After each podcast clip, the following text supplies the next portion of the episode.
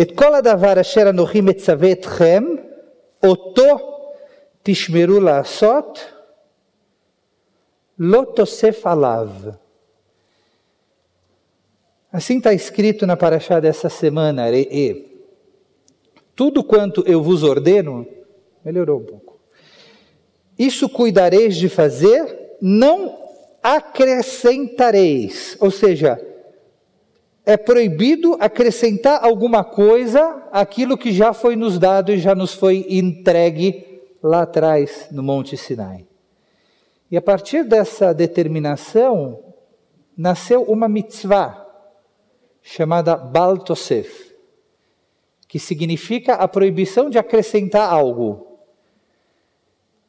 É difícil entender esse mandamento e essa mitzvah, porque afinal de contas, tudo que nós fizemos ao longo de todos esses anos foi inovar, foi criar. Se o judaísmo sobreviveu a todas as adversidades, foi porque a gente foi criativo o suficiente para equilibrar tradição e inovação. Como interpretar um versículo que vem e nos diz que é proibido acrescentar? Os intérpretes clássicos também encontraram esse problema. Rashi, na França do século XII, disse: não acrescentar significa não acrescentar detalhes às mitzvot que foram dadas. Por exemplo, em Sukkot, a gente tem quatro espécies.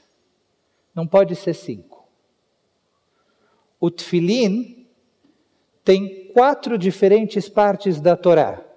Precisam ser aquelas quatro, não pode ser cinco. A bênção dos sacerdotes, Birkat Koanim, tem três partes.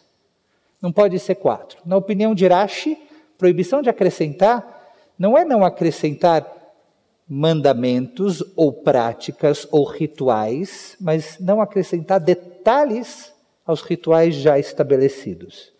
Maimônides, na Espanha do século XII, tem outra compreensão. Não se pode mudar o status de uma mitzvah.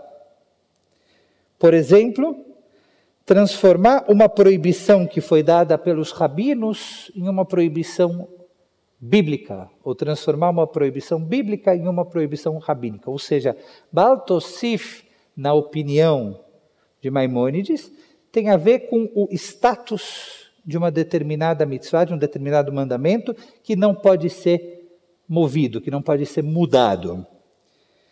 Ibn Ezra, também no século XII, e Nachmanides, no século XIII, Ramban, disseram que de fato não se pode criar novos mandamentos como rezas ou festas novas.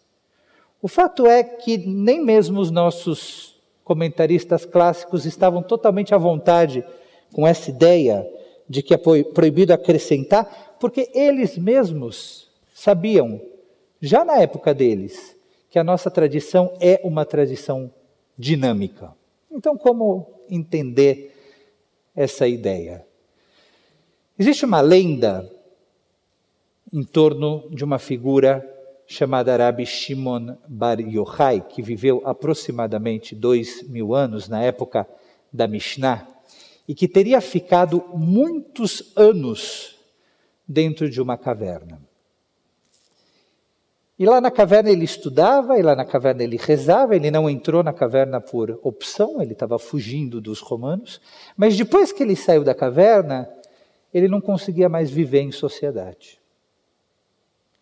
Tudo que ele olhava, diz a lenda, pegava fogo, queimava. E eu compreendo isso como uma forma de dizer, ele perdeu o jeito de conviver com pessoas de lidar com a sociedade. Teve que voltar para a caverna.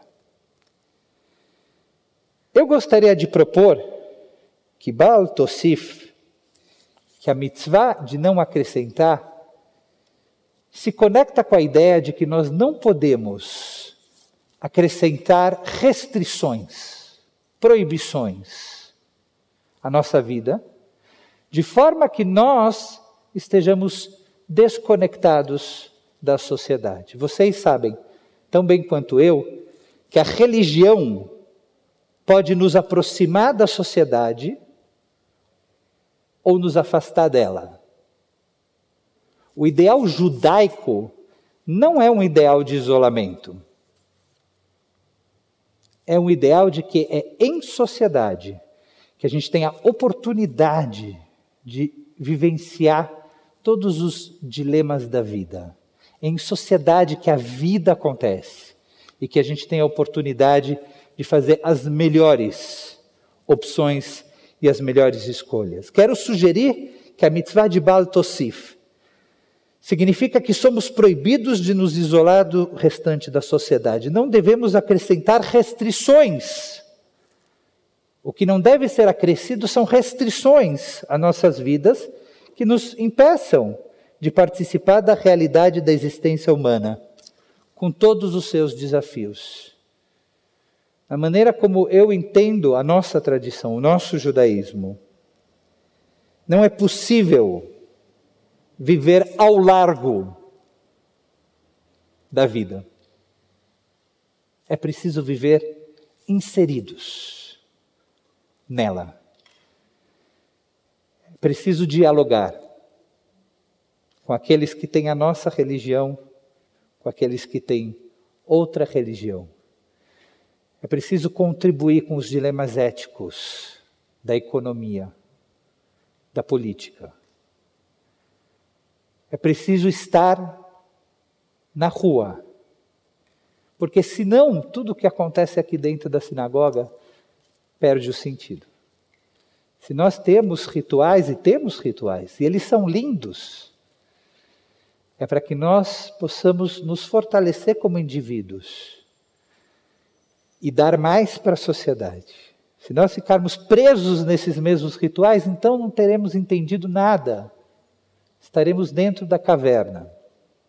Os rituais, a Torá, a sinagoga, o rabino, são meios, não são fins em si mesmo. E quem acredita que isso é um fim, comete idolatria. É preciso viver. E aquele que vive e se apoia na religião para evitar a própria vida, transgride o mandamento de Baal Tosif.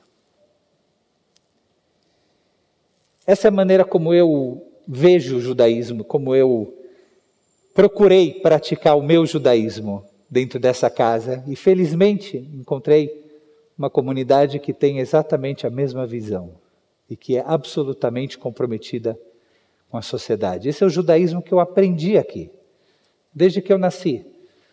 16 anos como rabino, 21 anos como funcionário, mas 44 anos como membro dessa casa, como membro da CIP desde o início da minha vida. E aqui aprendi esse judaísmo e carrego esse judaísmo comigo para onde quer que eu vá. Para mim foi especialmente emocionante poder concluir essa etapa é, participando de uma iniciativa de acolhimento de moradores de rua dentro da CIP. Porque é isso que a gente precisa fazer e eu tenho certeza absoluta, tranquilidade de afirmar que é isso que a CIP vai continuar fazendo. E é isso que também eu vou continuar fazendo, onde quer que eu esteja. Praticando um judaísmo, sim, tradicional, sim, repleto de lindos rituais, mas que não são um fim em si mesmo, que nos trazem a oportunidade de dar cada vez mais para o fortalecimento da sociedade. Amigos e amigas, a caverna, na visão judaica, não é um lugar para se viver. O isolamento é algo que pode ser necessário por algum tempo,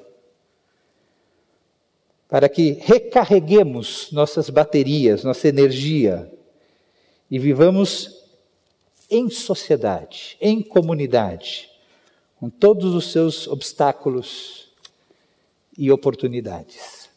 Shabbat Shalom.